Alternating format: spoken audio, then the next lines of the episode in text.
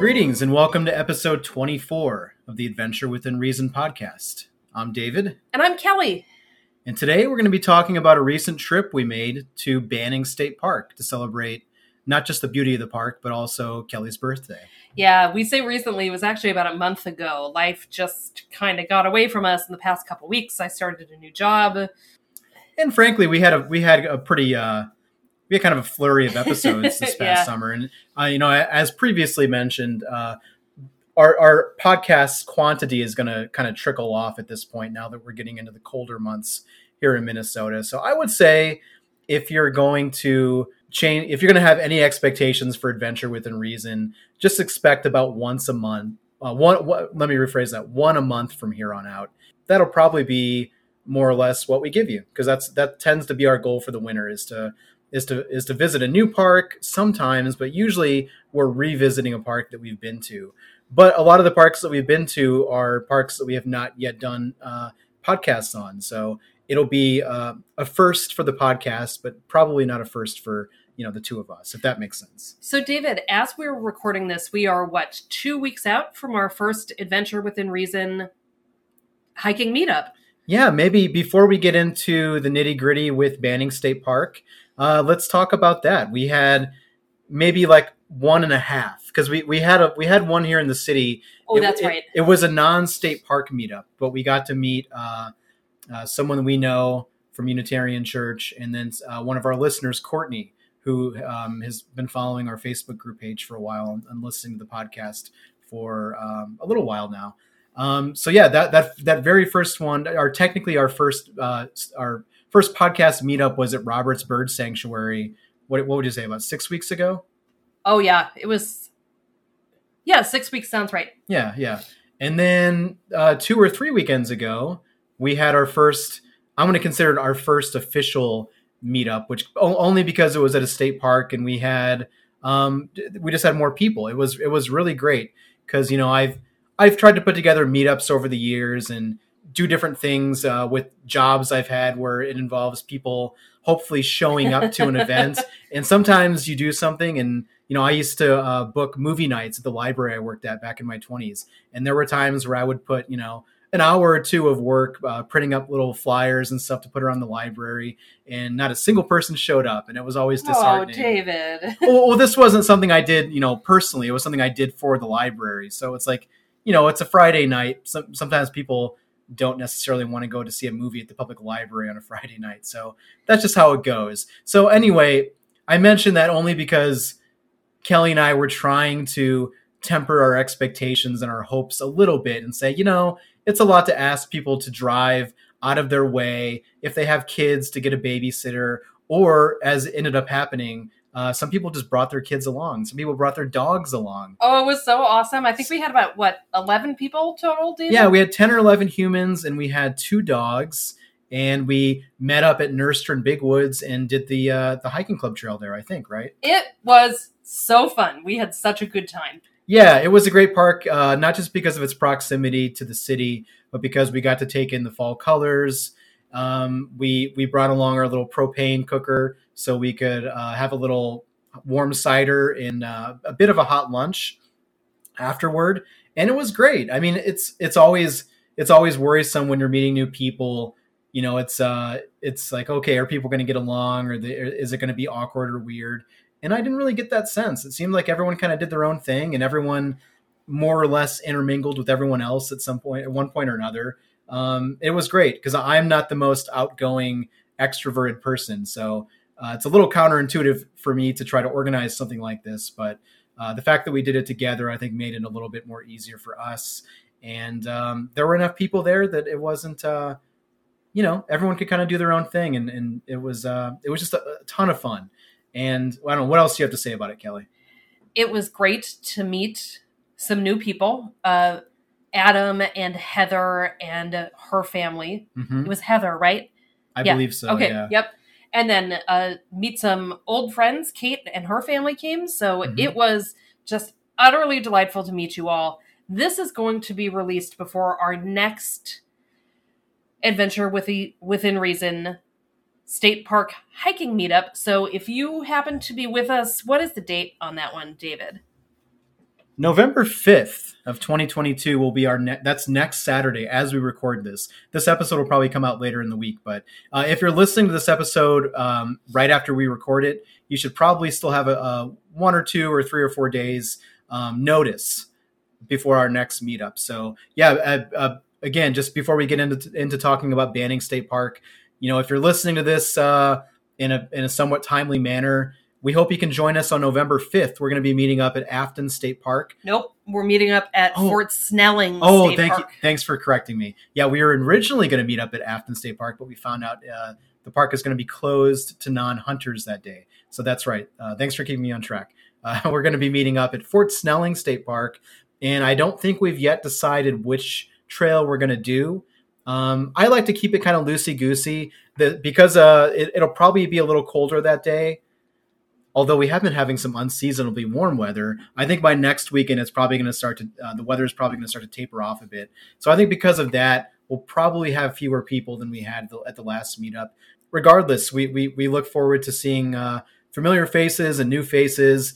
And I should just say, as a personal disclaimer, I'm terrible with names, so please don't take it personally, or don't be offended if I forget your name, or if I make reference to you on the podcast and say the wrong name. I know I did that a couple episodes back I mixed up Tiffany and Jill, I believe. Yeah. And we have not yet met our listener Tiffany up in northern Minnesota, and that's not because you didn't make a good impression. It's just because I am a jerk and I'm terrible with names. So please, you know, stand on me. It's my fault. It's not yours. So that being said, let's talk about Banning State Park.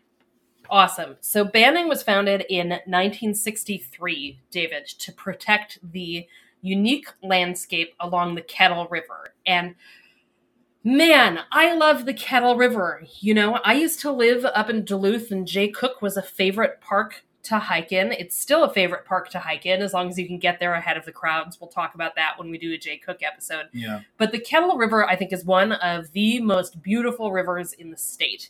Something to know about it is that it has 5 sets of rapids from class 3 to class 5 and is a very swift moving river. So don't screw around with this river. If you fall in, it could end up being very bad for you. Yeah. I don't think are there any sections of the river that the DNR sort of encourages swimming, or is it all kind of off limits in that regard? It's all off limits unless you're in a boat and know what you're doing. Fair enough. On that note, I know you have more factoids about the park for us, Kelly, but I want to do a quick unveiling of a new Adventure Within Reason segment. These will all be very, very brief, but it occurred to me that I collect the park pins. I know we have a couple of listeners out there who do as well. And I think when we do a park that has a pin, which is most of them, let's just give a quick little description of the pin. And yeah, okay. I mean, they're all great. But speaking of the Kettle River, at this moment, they do sometimes change the parks. Sometimes change the designs for the park pins that you can buy. But at this moment, the park pin for Banning State Park is a very lovely illustration of the Kettle River with a canoe floating down. So it's kind of got gold and brown and green colors on a nice little, I don't know what the material is. Is it tin, do you think? Or I forget what kind of metal they use for these pins. It depends upon the pin. I think The Blue Mounds ones definitely feel like tin. Tin is the softer metal. It's the lighter metal, I think. Okay. Then Banning is not tin. It's some other kind of metal. I don't know, maybe just steel. I should know this. I was a welder for a brief time. I should know my metals, but that was a lifetime ago. But suffice it to say, the pins are pretty sturdy, and the one for Banning is a great depiction, a great illustration of the Kettle River. I would encourage everyone to collect the park pins. They're pretty cheap. I think they're like $5 each. And you know, if you buy an annual pass for the parks, you are supporting the parks. I mean, that's the way to do it. Is you really get the value for your dollar if you just pay. What is it, like $40 for an annual pass or something like that? I think if you buy them like every day, if you buy like a day pass, it's like $7. So it doesn't. If you're planning on visiting a lot of state parks, it doesn't really make sense to just buy the day passes. You just get the annual pass.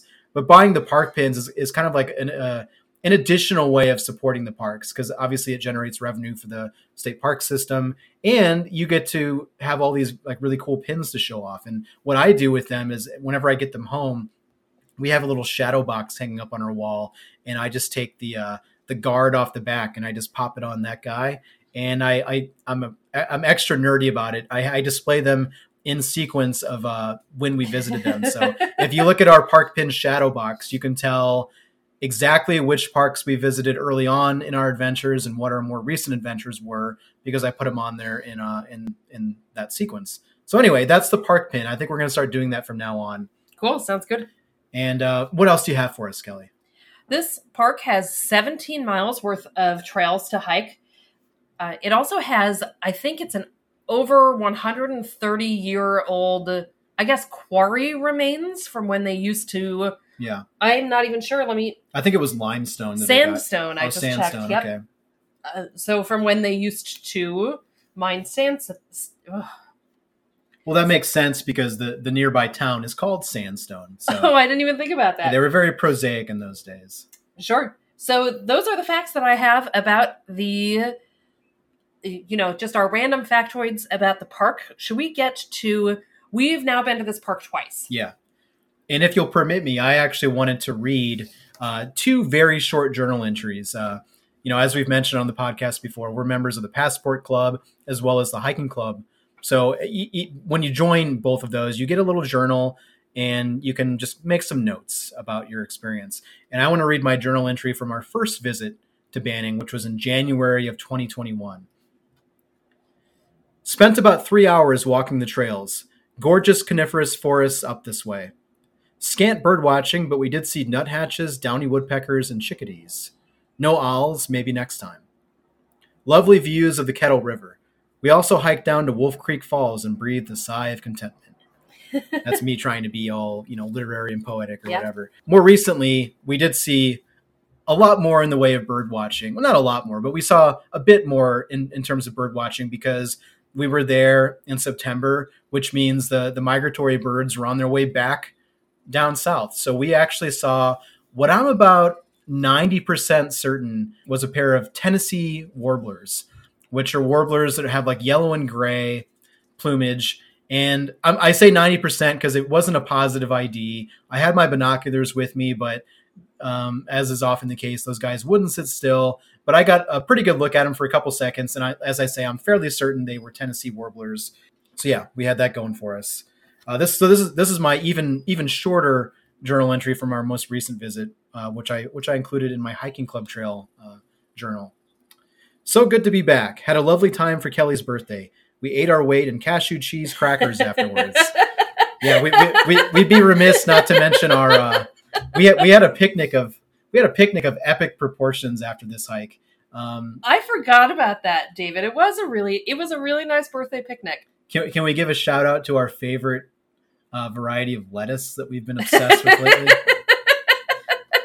Yeah, go ahead. We, as is often the case, you know, we work up an appetite out on the trail, and we had the foresight to bring along a really hearty picnic, just a really hearty assortment of picnic items. You know, stuff that obviously for a picnic you don't want to have to do a lot of prep. So we stopped off and got this really great kind of lettuce called butter lettuce, which is, I mean, lettuce is lettuce. It's not as nutritious as spinach or kale, but sometimes lettuce is what you want.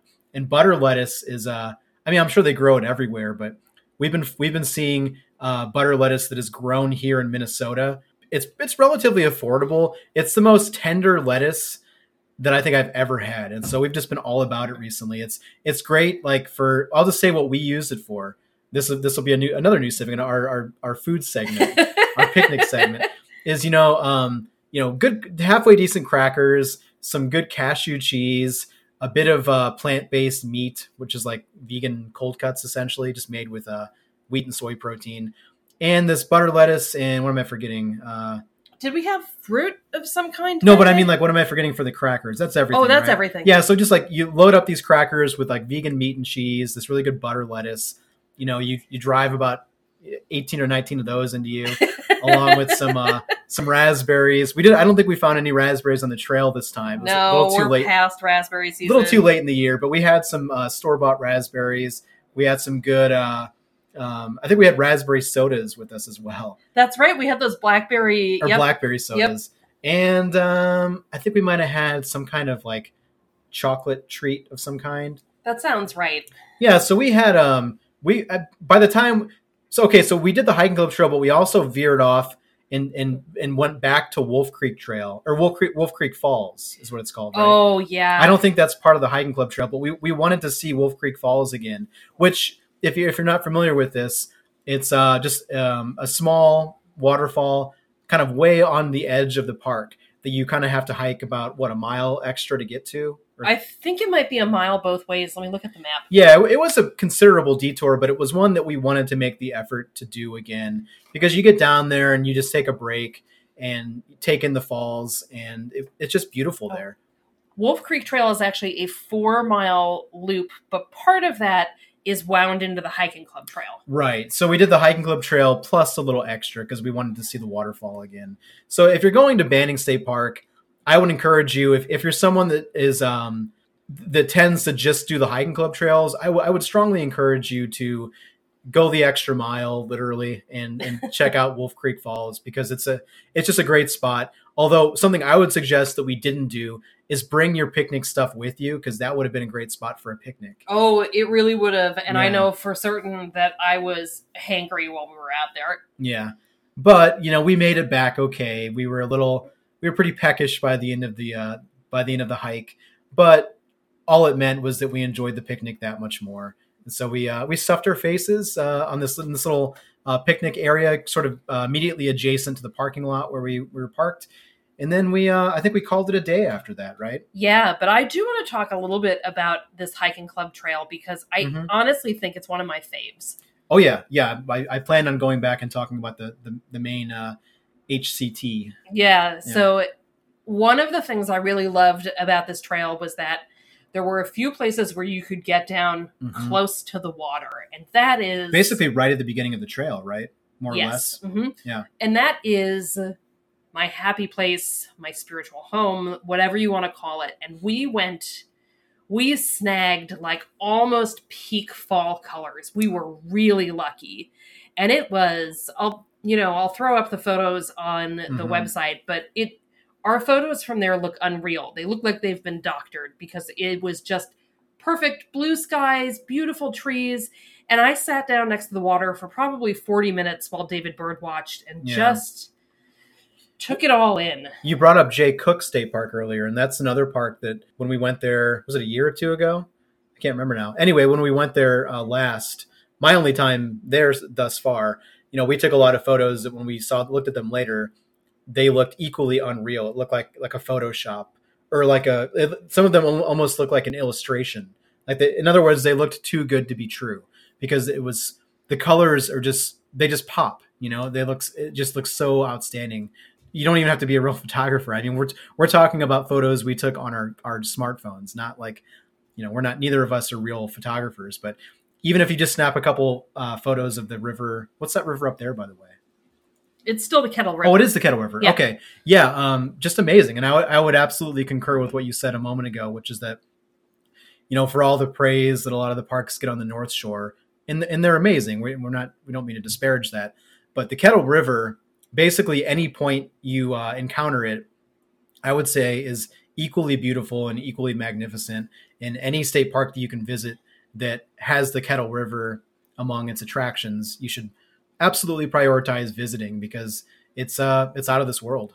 Yeah. One of the things we didn't get to do, or we didn't do either of the times that we've been up to Banning, is there's a little ancillary trail that runs out to a point in the river called Hell's Gate, which is apparently quite difficult to get your kayak, get your canoe through. I don't even know if you can canoe, probably your kayak.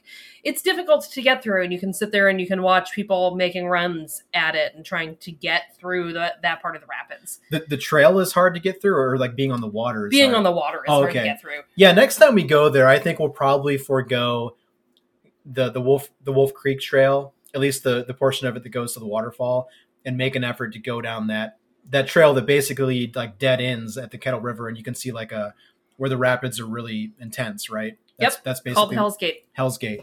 Yeah, but that's for next time. Incidentally, if you've hiked that portion of the trail, we'd love to hear your anecdotes about it. So chime in. You can always send us an email, adventurewithinreason@gmail.com. Or if you're on our Facebook group page, Adventure Within Reason podcast, you can just start a thread on there. I'd be curious to know what your experience was, watching the rapids go by at that particular spot.